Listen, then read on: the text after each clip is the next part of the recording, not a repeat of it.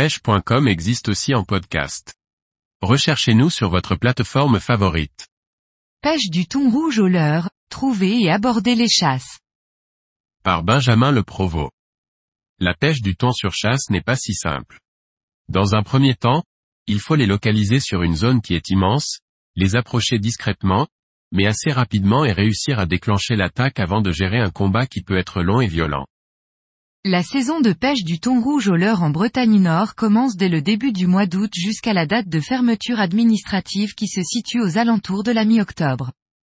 Cette période correspond au retour de la fraie des poissons durant laquelle ils se sont peu nourris, voire pas du tout.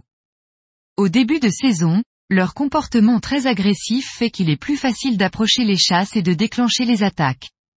Plus la saison avance et plus ils sont difficiles. Certains diront qu'ils s'habituent aux pêcheurs qui les traquent pendant plus de deux mois. Après avoir choisi le bon matériel et constitué votre réserve de l'heure, passons aux choses sérieuses, comment traquer le thon pendant qu'il chasse? La zone dans laquelle nous pêchons est immense et il est difficile de partir à l'aventure en espérant tomber sur une chasse au hasard. La première chose à garder à l'esprit, sans aucun doute celle qui m'attire le plus dans cette pêche, c'est le partage. Sans information, vous n'y arriverez pas ou très difficilement lors de vos premières sorties. Mine de rien, j'ai constaté qu'un échange naturel se fait et les informations circulent concernant le secteur d'activité au sens large. Évidemment il peut y avoir un peu de mystère ou de bluff. Cela fait partie du jeu. Nous sortons régulièrement à deux ou trois bateaux et nous restons continuellement en contact téléphonique ou VHF. Cela permet de couvrir une zone bien plus importante et c'est sans doute grâce à cela qu'au cours de la saison 2019, j'ai toujours réussi à piquer au minimum un poisson par sortie. Ceci dit, même en ayant des indications sur la zone, cela reste vaste. Nos meilleurs alliés sont les oiseaux, une aide précieuse dans ce cas. Ils sont présents sur la très grande majorité des chasses et sont visibles à plusieurs kilomètres pour les yeux bien affûtés.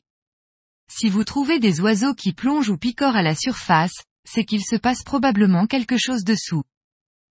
Le thon est un poisson qui a besoin d'une grande quantité de nourriture. A fortiori, il se trouve dans les veines de courants riches en poissons fourrage. Les courants chauds sont porteurs de nourriture ce qui attire forcément les prédateurs. En s'intéressant aux cartes des courants, de salinité et de température de l'eau, il est possible de cibler des zones à prospecter.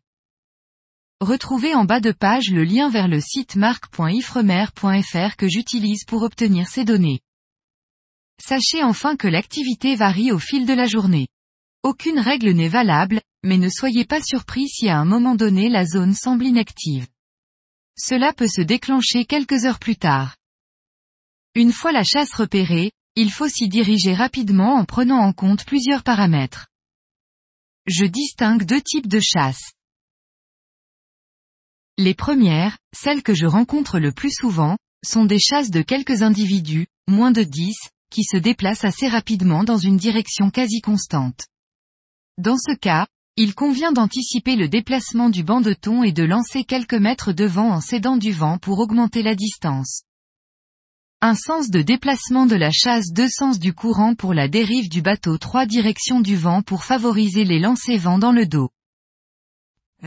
Le second type de chasse, celle que je qualifie de statique, sont souvent composées d'un grand nombre d'individus qui transforment la mer en un véritable spa. Elles peuvent durer plusieurs minutes. Dans ce cas-là, nous avons forcément tendance à lancer directement au milieu, au cœur de l'activité. Cependant, sachez qu'au centre de celle-ci la concurrence est telle que votre leurre peut passer inaperçue contrairement à l'extérieur où la concurrence est moins importante. Vous augmentez alors vos chances de capture. Enfin, le moment où la chasse se calme et que tout s'arrête est sans aucun doute le plus prolifique pour déclencher une attaque, car la concurrence est bien moins importante également. J'ai pu constater certains jours que le taux de réussite était plus élevé sur une chasse avec peu d'individus plutôt que sur les chasses bien plus importantes. Vous l'aurez compris, il est utile de sortir à plusieurs bateaux afin de couvrir la zone la plus grande possible pour trouver les chasses de thon.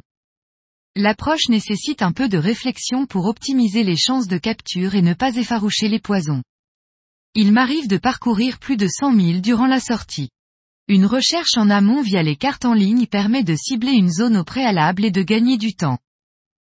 L'étape suivante sera la bonne présentation du leurre avant la gestion du combat et la relâche du poisson dans les meilleures conditions possibles.